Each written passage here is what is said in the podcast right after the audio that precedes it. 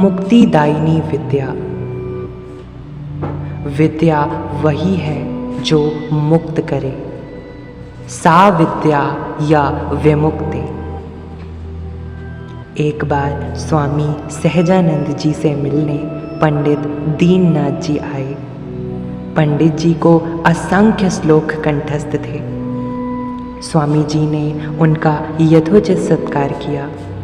फिर पूछा आपको कितने श्लोक कंठस्थ हैं? अठारह हज़ार। कहिए तो सुना दूँ।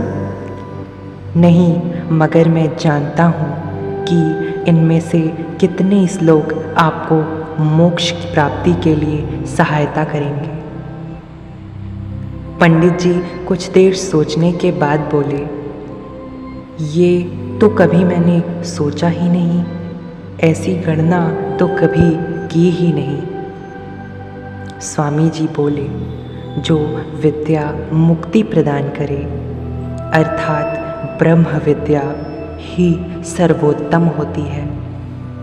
वैसे तो तोते भी श्लोक का कंठस्थ करते ही हैं, पर उनमें से तोतों की आत्मा का कल्याण नहीं होता।